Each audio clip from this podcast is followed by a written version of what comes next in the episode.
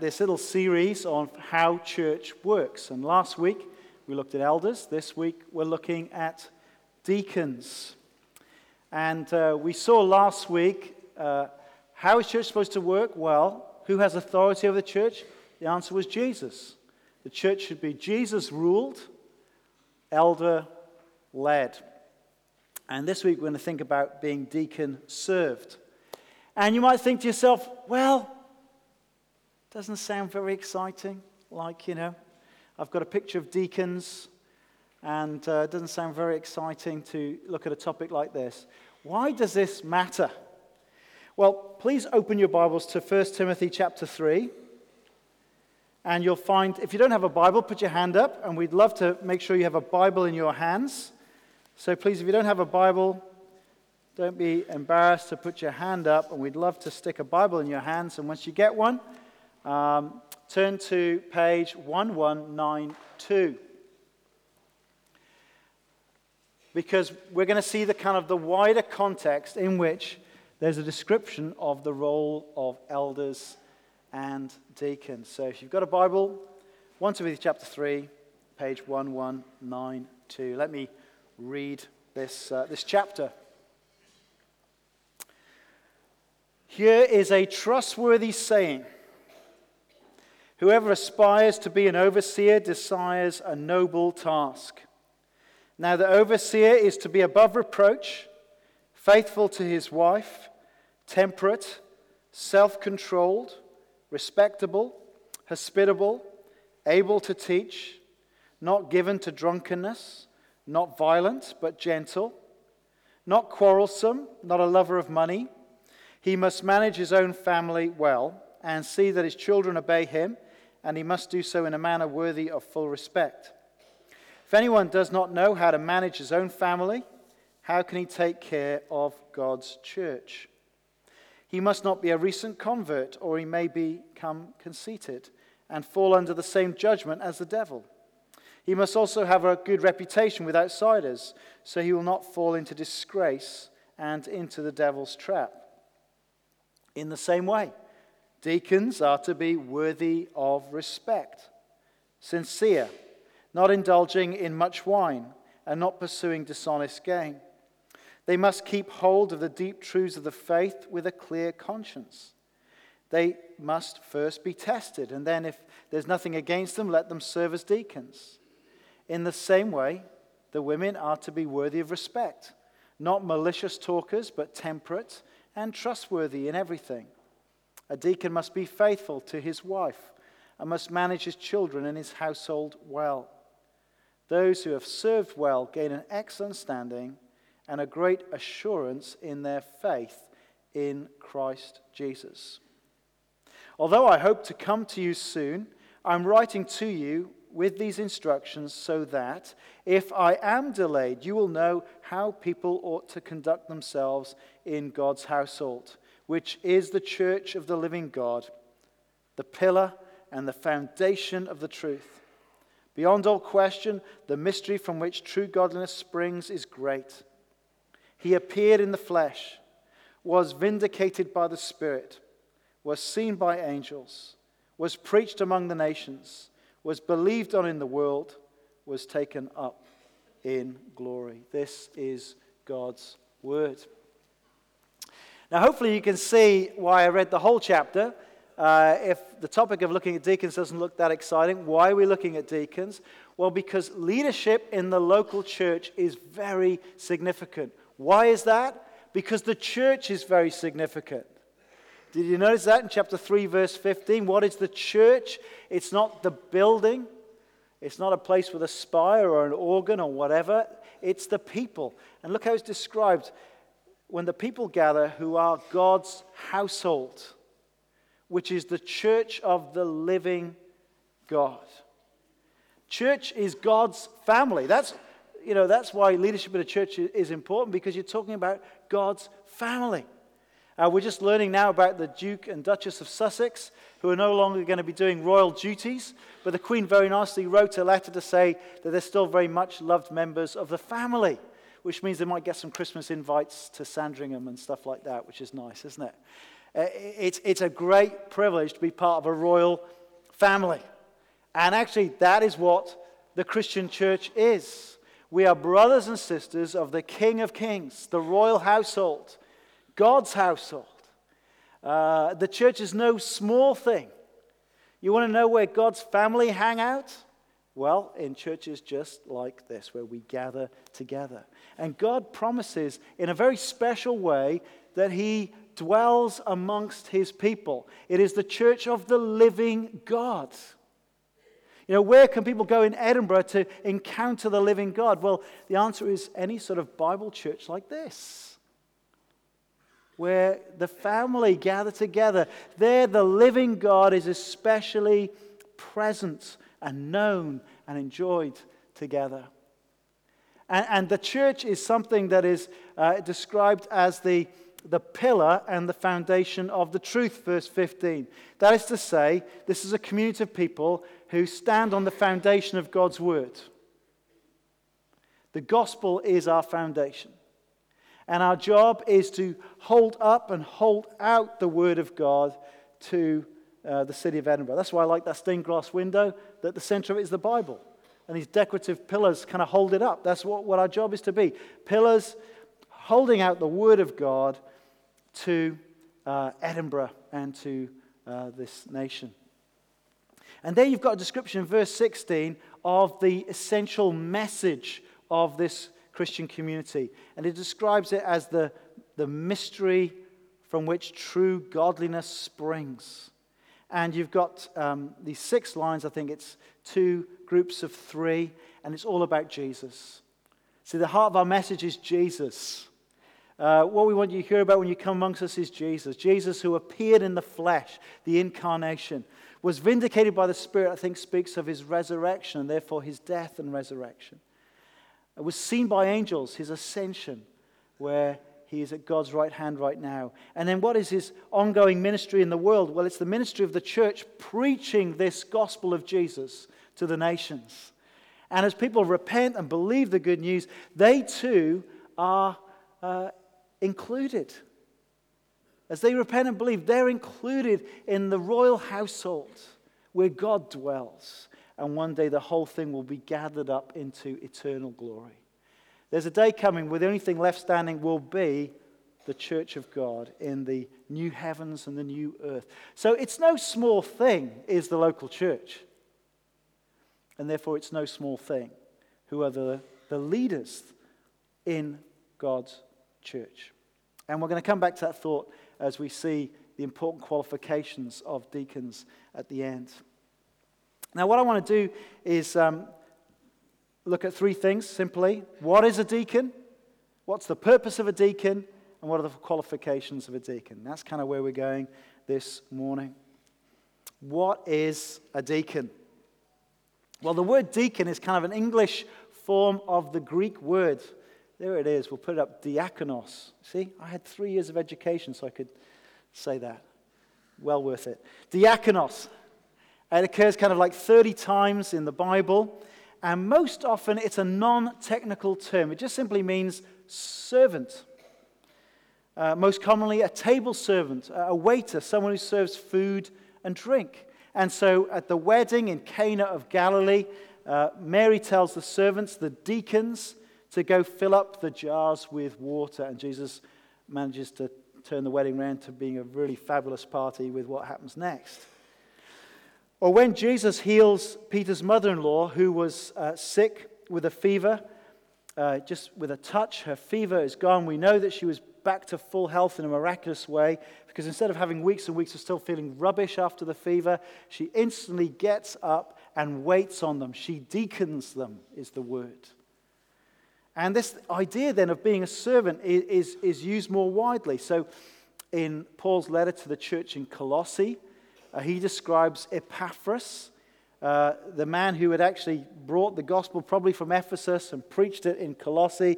He describes him in this way uh, You learnt the gospel from Epaphras, our dear fellow servant, who is a faithful deacon, a faithful minister of Christ on our behalf. And he describes himself later in the chapter. That Paul describes himself as a deacon of the gospel. He says this This is the gospel that you heard and that has been proclaimed to every creature under heaven, of which I, Paul, have become a deacon, a servant. So, most of this time, this word deacon just is in a general sense.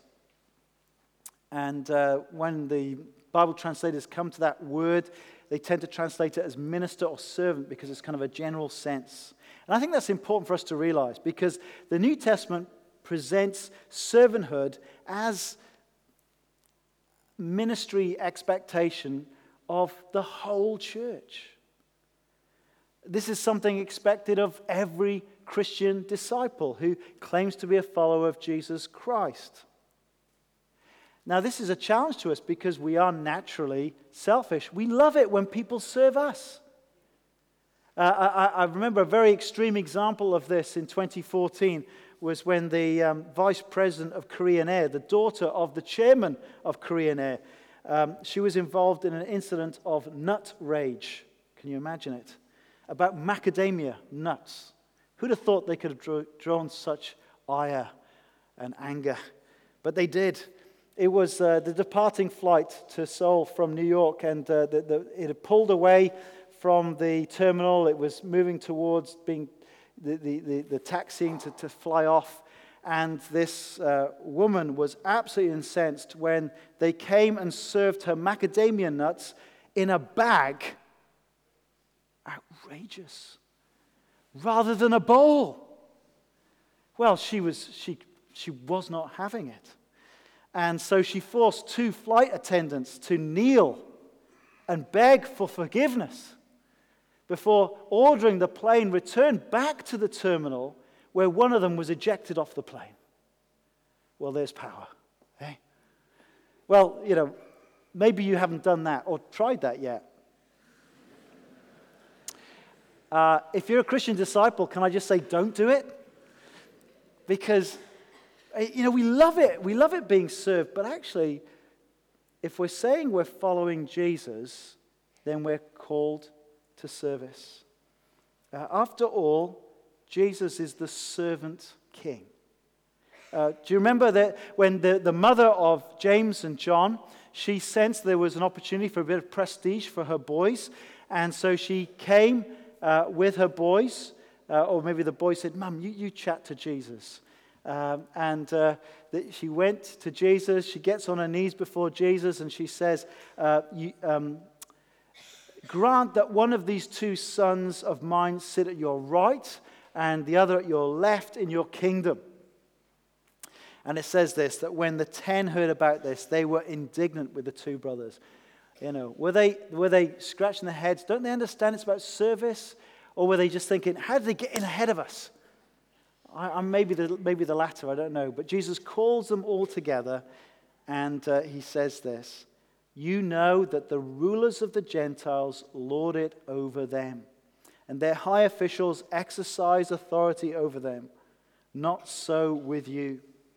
Instead, whoever wants to become great among you must be your deacon, your servant. And whoever wants to be first must be your slave, just as the Son of Man did not come to be served, to be deaconed, but to serve, but to deacon and to give his life as a ransom for many. Jesus came as the servant king. Incredible. You know, God the Son, in all glory, becomes, comes in human flesh, and he is the anointed king who will rule God's everlasting kingdom. But he says, I didn't come to be served. He deserved it. He didn't come to be served. He came to serve and to give his life as a ransom for many. He chose to come in order to go to the cross so that he would pay the price for our sins. He came to serve us in his atoning death on the cross so that we could be forgiven, so that we could be set free from condemnation forever. And so, to be a follower of this king, the servant king, means that we ought to see ourselves as deacons, as servants who look for ways to serve the needs of others around us, rather than expect everybody else to run around uh, serving us. And I think this is one of the great signs of spiritual growth you want to look for. In, in, is, as someone becomes a Christian, are they maturing in their faith? What's one of the signs? It's this. Do they move from being a consumer to being a servant? And so, you know, if you're someone who comes here regularly and you enjoy uh, coming Sunday by Sunday, you enjoy this church being here, can I ask you to consider how are you serving to benefit others, to help our gathering work? And if the answer is, oh, that's a bit uncomfortable, not really. I really enjoy being served though. Uh, can I encourage you to come back next Sunday? Because we're going to have a ministry fair. I, I saw this bus yesterday, it reminded me of this. Don't you hate that? You're waiting for the bus and it comes around the corner and it tells you not in service. Well, bottom line is if you enjoy being part of this church, we don't want you to be a bus like that. So come next week. You can find out different ways you can serve practically, uh, find out how you get involved, and sign up to be uh, one of the servants that will help make this happen. But back to this word deacon. Most of the time, it's used in a general sense of just serving other people, but there are a few instances where it seems to refer to a specific office within the church. So listen to how the, uh, the Apostle Paul addresses the church in Philippi.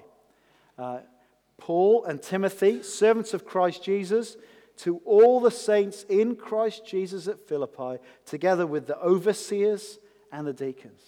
So we looked at the overseers, de- uh, elders last week. And then there's this other office called the deacons.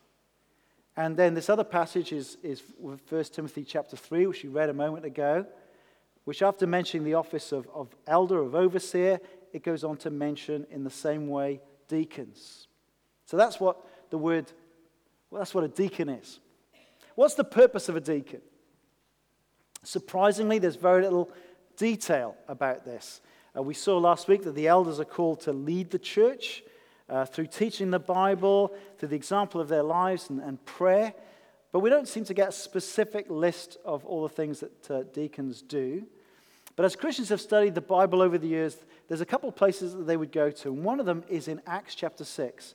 So please, um, you might want to keep your finger in 1 Timothy, but let's turn to Acts chapter 6. And you'll find this on page 1098 in the church Bibles page 1098.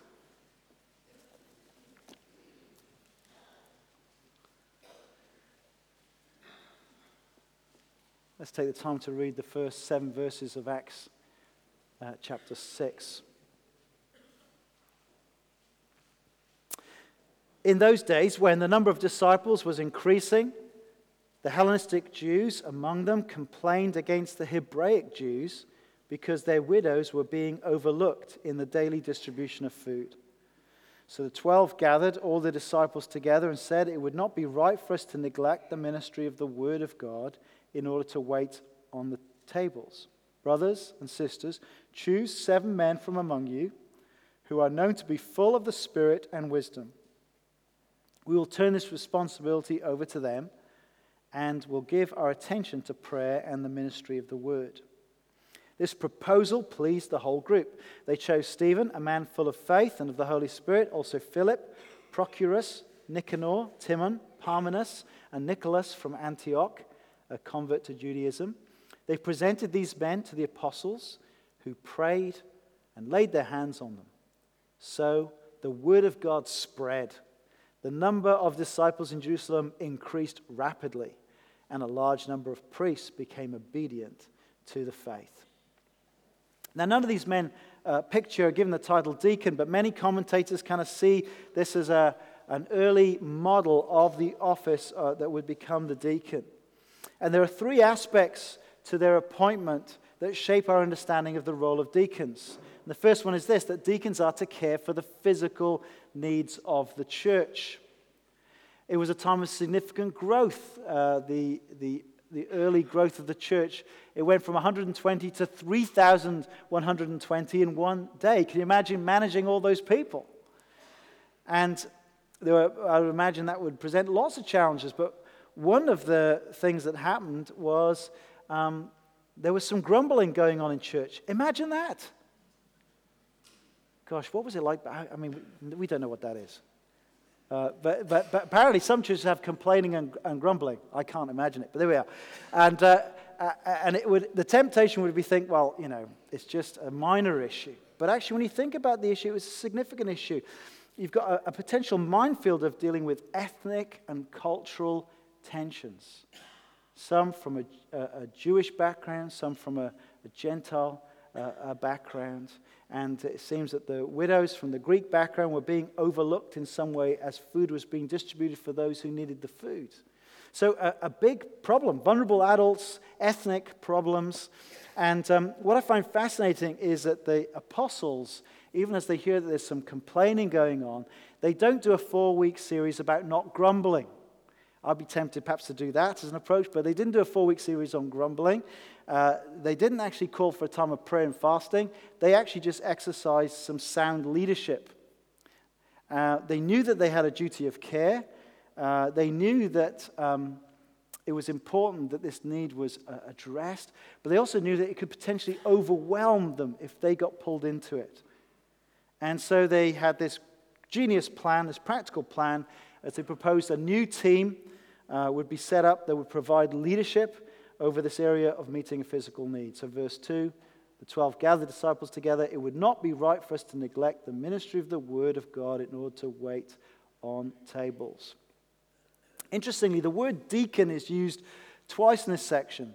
The apostles are called to deacon, serve through teaching God's word and prayer. And they're saying, look, it's not right for us to serve on tables because otherwise we won't get round to any of the prayer and teaching of God's word.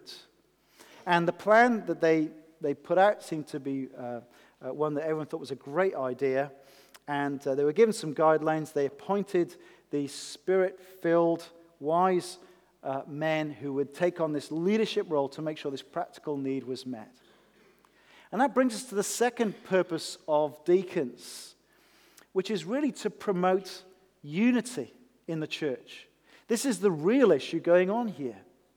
Uh, the threat of, of, of these two groups, um, one feeling left out, was that there'd be a growing disunity in the church, which would harm the mission of the church. And so the appointment of these men heads that off. Uh, really, the goal of all of the gifts that the Holy Spirit gives to us is that we would exercise them in a way that offers mutual encouragement, serving one another in love. And the work uh, of recognized deacons is one really should edify and build unity in a congregation. Very practically, Mark Dever puts it this way We cannot have people serving us well as deacons who are unhappy with the church. That's just not going to work. Uh, the deacons are not those in the church who are complaining the loudest or jarring the church with their actions or attitudes. Quite the opposite. The deacons are to be the mufflers, the shock absorbers uh, that will actually spread and increase unity. And so, as we look to appoint deacons, we should be looking for um, people with vision who are not just care about their area, but see how it fits into the whole. They're not going to be turfy about their bit, but their concern is to see how it's going to unify and build the whole congregation. Third thing to note about the role of deacons is that it actually supports the ministry of the word. The apostles knew it was important to care for these widows, but they knew they'd get sidetracked if they got pulled into that, and they would be pulled away from the ministry of the word and prayer. And so, actually, the result of appointing these deacons was the advancement of the preaching of the Word of God and the advancement of mission. We have deacons to advance the cause of the gospel in this city and in this nation. That's how crucial deacons are. And look at the advance that happened. The description, verse 7, is amazing. After this, this, after this practically was worked out, so the word of God spread. That's what we want to see. God's word spreading out of here. Someone asked me after the nine o'clock, uh, was it okay if their wife, that he, if he went into a local school and ran glad you asked amongst some of the pupils who were asking, was that okay? I said, you are asking me whether you can go and spread the gospel outside this building. I said, you don't need to ask me. Of course, I'll be delighted. That's, that's, we want to see the word of God spread. And what happens when the word of God spreads? The number of disciples in Jerusalem increased rapidly, and a large number of priests became obedient to the faith. You know something's happening when the clergy get saved, don't you? When the clergy get converted, you know there's a great work of God going on, and that's exactly what happened here. More impact by God's word because the, the, these men functioned in a deacon type way in the community of God's people. Uh, yesterday morning, the elders gathered, and uh, we were reflecting on the last five years as a church. And they've been remarkable years. And what's, there's a few things that are remarkable. Number one, how much change that has happened. Five years ago, we were in another building uh, down the street. Remember that place? And uh, we transitioned to, to buying this place, refurbishing it, and moving into this place. We've changed our legal status a little bit as a charity, which was actually quite a big thing. Changing bank accounts and all sorts of things like that. We introduced a second service. And do you know what?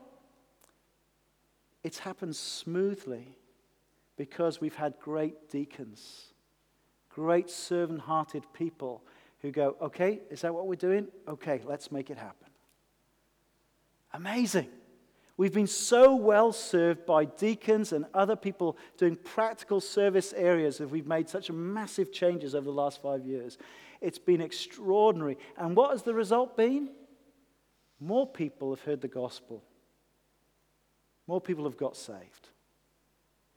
Um, Sharon and I were leading a, a discipleship group for guys who'd become Christians in the year before. And uh, during one of the studies, I was illustrating about the change from our old building. And they looked puzzled. What, what old building? And it just struck me yeah, they, they hadn't got a clue about Rose Street. They'd all come into this building and heard the gospel here and got saved here. And of course, that's why we did it. And it was all made possible because of people with servant hearts and the deacons who've smoothed this whole process and worked so hard. So let, us put a picture of these uh, good looking people up there. Uh, we're so thankful for our deacons. They actually represent teams, they lead teams in finance and in the building and uh, communications and, uh, and, and you know, welcoming and and, and uh, IT and AV and all sorts of areas like this. And it's been a massive blessing. And so we do thank God for them. Pray for them. Most of them say they feel a bit stretched at times. They could do with a few more people. Next week, good opportunities for signing up. And after we've done the eldership election process, and by the way, please put your nominations in for those that you are seeing functioning as elders. There's a box there you can put your nominations into. After we finish that process, we're going to go through a process of of kind of refreshing and our, our, our deacons group and looking at who will be deacons for the next five years. So please pray about this process. It, what's at stake? The spread of the Word of God. People getting saved. People entering into the household of God, which will eventually be taken up in glory. That's all it involves, right? So it's a big deal, great opportunities. Pray about it. What are the qualifications of a deacon as, as I finish up here? We'll turn back to 1 Timothy chapter 3, page 1192. And again, it's interesting that it's more about character than job description. Who you are and how you go about something is almost more important than what you're doing because we're wanting godly deacons. If our message is about the mystery of godliness is great, he appeared in a body, we need to be a church where we model godliness, and it should be in its leaders, in its elders, and in its deacons. Um, verse 8 in the same way, deacons seems to follow on a very similar list of, of, of, of characteristics of their personality. The only difference really is about able to teach. Um, we're looking for people with a servant heart, obviously, people who are worthy of respect. We're looking for sincere people, verse 8. Uh, that, is, that they're consistent in their words and their life. They don't say one thing to one person and something completely different to another person. That's not very helpful. Uh, someone who's not addicted to much wine. Are they self controlled people? Uh, it's not really good having uh, drunk deacons sloshing around the place. Uh, not greedy for dishonest gain. Uh, you don't want a treasurer who loves the money and is tempted to skim. You don't want that. You want trustworthy guys. You want guys with generous hearts, really. Uh, do they exhibit godly generosity in their own lives? Are they honest people? Uh, they must hold to the deep truths of the faith with a clear conscience. Um, so it's not only important that the, the, godliness of life, but because we're about a, a message proclaiming the gospel, do they really believe the gospel? Have they got a firm grip on the gospel? That's an important thing, isn't it? So that we'll be unified together. So, do they have a credible profession of faith in Jesus? Do they look to apply the, the Bible to their own lives? Do they hold to the Word of God without reservation? It speaks about uh, being tested, verse 10. There needs to be some sort of track record of faithfulness in serving the Lord. Do they show competence in their area of service? Um, you know, you may have somebody who, who would love to serve in the singing ministry, but if they, if they can't sing to save their life, it's not very useful. You know, so these are, these are practical little things. Um, if they're married, uh, verse 12, are they a good husband? Are they faithful to their wife? Are they managing their children and their family well? Uh, these are core competencies that you want to see uh, as you bring someone in to manage God's family. And I believe that uh, this is also a list about women deacons. Look at verse 8, in the same way deacons. Verse 11, in the same way the women. I think we're talking about uh, female deacons. And again, in, in Romans uh, chapter 16, you, you, you hear Paul describing our sister Phoebe, a servant of the church, a deacon of the church, who's been a great help to me, he says. And for the women deacons, again, do others respect this woman? Are, these women careful in their speech not to slander others? Are they careful with their words? Are they of even temperament? Are they trustworthy women in, in the other areas of their life? Now, these are the sort of people that you want serving as deacons in the church. And so please pray. We've been so blessed over the last five years to have elders and deacons who've been just like this. Uh, and so let's pray on that we will see that in the next five years. And as you think about, well, would you be willing to serve as, a, as an elder or as a, de- as a deacon? We think particularly Dave, willing to serve as a deacon Look at the blessing of being a deacon in verse 13. Those who have served well gain an excellent standing and great assurance in their faith in Christ Jesus. Here are two wonderful benefits of those who serve well as part of the ministry of the church. One is before people, and one is before God. Before people, they gain a good standing for themselves. There's a right and proper esteem and respect and influence that is gained by consistent, faithful service for God amongst his people. And the second is a reward before God, that those who serve well and faithfully as deacons also experiencing a kind of a deepening confidence in their relationship with Jesus. Day by day, they see evidence of their saving faith in Jesus uh, working out in good works in their lives that enables um, them to serve in the strength he provides. Uh, Richard Booth, who is the deacon in charge of uh, AV and IT, uh, spoke at the nine o'clock service, and afterwards he was telling me that this has been his experience over the last few years. He's found it so spiritually encouraging to be aware of the wider work of the church in his role as a deacon, and to see how his bit plays a part in the overall work and life and mission of the church has deeply strengthened his faith.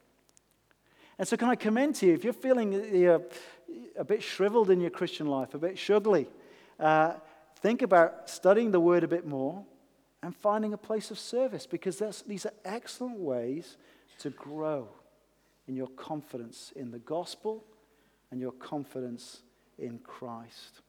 So, how does church work? It is to be Jesus ruled, elder led, deacon served.